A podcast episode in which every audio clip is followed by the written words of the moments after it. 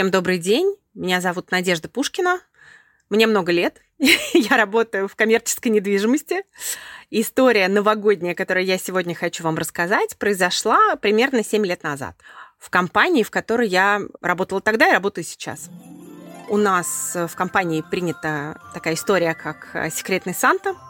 Мы каждый Новый год э, устраиваем такую, можно сказать, игру новогоднюю между коллегами компании. А, некую жеребьевку, в которой ты выбираешь э, человека, которому будешь дарить подарок, примерно определена там сумма максимальная, и, соответственно, исходя из твоего понимания, что человеку может быть интересно, ты что-то ему даришь. И вот э, такая игра у нас произошла 7 лет назад в определенный день эти, эти подарки вручаются. Ну, это обычно такая торжественная тема у нас, такой как небольшой э, новогодний такой праздник в офисе, там елочка какая-то наряжена. Это обычно, когда мы в офис приходили регулярно, до пандемии, да, у нас это все было в зоне ресепшн, очень такая красивая зона, все туда подарки приносили, и там елочка стояла, и, соответственно, мы там собирались, и э, происходило вот это вот массовое вручение подарков, потому что, как правило, участвовали все коллеги, ну или большинство я вдруг не обнаруживаю себя и подарка своего. Вот. Но, соответственно, вот я возвращаюсь на свое рабочее место, а там записка. Санта-Клаус просит прощения, ну вот, будет небольшая задержка. И я даже, по-моему, забыла думать об этом. Прихожу как-то на работу, ну вот как раз через несколько дней, и смотрю, у меня на рабочем месте ждет такая вот эм, красивая такая кулечек подарочный. Вот. Я его достаю, что там лежит внутри, а оказывается там такая на дереве такой, ну, как рамочка такая, объемная рамочка деревянная. На ней нанесенная фотография. Очень, кстати, красиво. Я раньше такого не видела.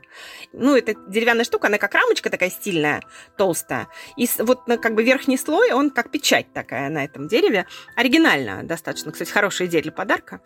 Вот. И я смотрю, а там фотография э, моя, моей мамы и моего сына. Мы втроем на моем дне рождения, э, где-то за год до этих событий. И факт в том, что как раз вот год, эм, когда это все случилось, вот э, летом этого года мама ушла. Ну, мама э, ушла от онкологии, у нее была четвертая стадия. Вот. И, конечно, такие ситуации не бывают, с одной стороны, неожиданными, потому что, в принципе, тебя к этому как бы вся ситуация готовит.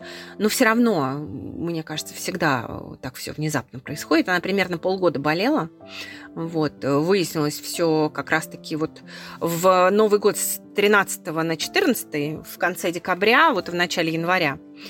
Я даже сначала, ну это как такая традиционная история, э, гнев, отрицание и так далее. Я сначала даже не поверила, когда она мне начала что-то писать, что у нее что-то там обнаружили, какой-то онкологический процесс. Я говорю, обычно там достаточно конкретно мам пишет, такой не может быть, что просто какой-то процесс. А она мне написала, что у нее обнаружили. Я деталей тогда не знала еще, как вот распознаются эти стадии. Конечно, а, сейчас-то я понимаю, что когда там ну, метастазы в нескольких органах, это, в общем, такая история, которая ну, не лечится, если там Э, не иметь в виду какое-то чудо, но чудеса, они же очень редко с нами случаются, к сожалению. В, этом, в этой сфере хотелось бы их почаще, конечно, но, увы. Поэтому, да, мы пытались там, боролись, и какие-то там инновационные лекарства искали, и по квоте, значит, нам, нам их выдавали, и как-то до последнего мы не сдавались. Ну, в общем, к сожалению, все вот так вот грустно очень закончилось. Поэтому, ну, конечно, было, так сказать, одиноко и трудно.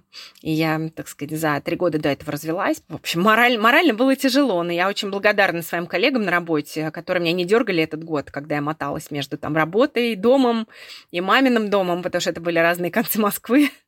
Вот, и надо было как-то максимально быть рядом. И сын к тому же тогда еще был, в общем, не очень взрослый тоже немножко было иногда непросто, но что же делать? Никто же не предупреждал, что жизнь будет простая. И я поэтому там чуть не, не всплакнула, когда это увидела. Я думаю, ничего себе.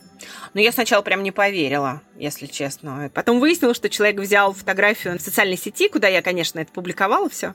Вот, то есть человек заморочился, понял, что мне это может быть очень важно, вот. И э, инкогнито в тот момент себя раскрыл, и это была моя коллега, она сказала, ты знаешь, я просто недавно потеряла папу, поэтому я знаю, как ты чувствуешь себя, и я думаю, тебе это будет очень важно. Это был, наверное, лучший вот такой вот новогодний подарок из всех секретных сант, которые случались у меня. Знак внимания – это всегда вообще в любом подарке это самое главное. Когда ты понимаешь, что человек вот постарался, чтобы именно тебе доставить радость, Потому что, ну, мы все понимаем, что бывают там подарки приятные, действительно, но более стандартные, которые понятно, что там любая женщина там какой-нибудь косметики порадуется. А вот эта вещь, она штучная, поэтому, конечно, это всегда дает особую какую-то радость и особый такой знак внимания. И у меня это многие годы простояло на рабочем месте моем, вот. Единственное, что я перевезла ее домой и совсем недавно, когда вот началась пандемия, и мы, в общем, так сказать, постоянно рабочие места наши освободили, у нас теперь гибкий офис, и у нас не закрепленные места теперь. Вот. Так что она у меня теперь дома живет. А, действительно, сейчас такое время Нового года наступает, время новогодних чудес. И, э, конечно, бывают чудеса, которые происходят сами по себе, но это очень большая редкость. Да? Все-таки, как правило, мы к ним э, в той или иной степени причастны, и хочется пожелать нам быть друг для друга такими вот исполнителями желаний. Э, мы, по крайней мере, знаем, что нужно нашим близким, нашим друзьям, что им может быть очень радостно, да, и, так сказать, можно так, не выдавая себя, их э, порадовать. Сейчас тем более э, такое время, тяжелая пандемия, многие болеют там и так далее, и у людей очень много негатива скапливается. Поэтому, мне кажется, вот любые такие праздники надо использовать как возможность поднять людям настроение и устроить им праздник.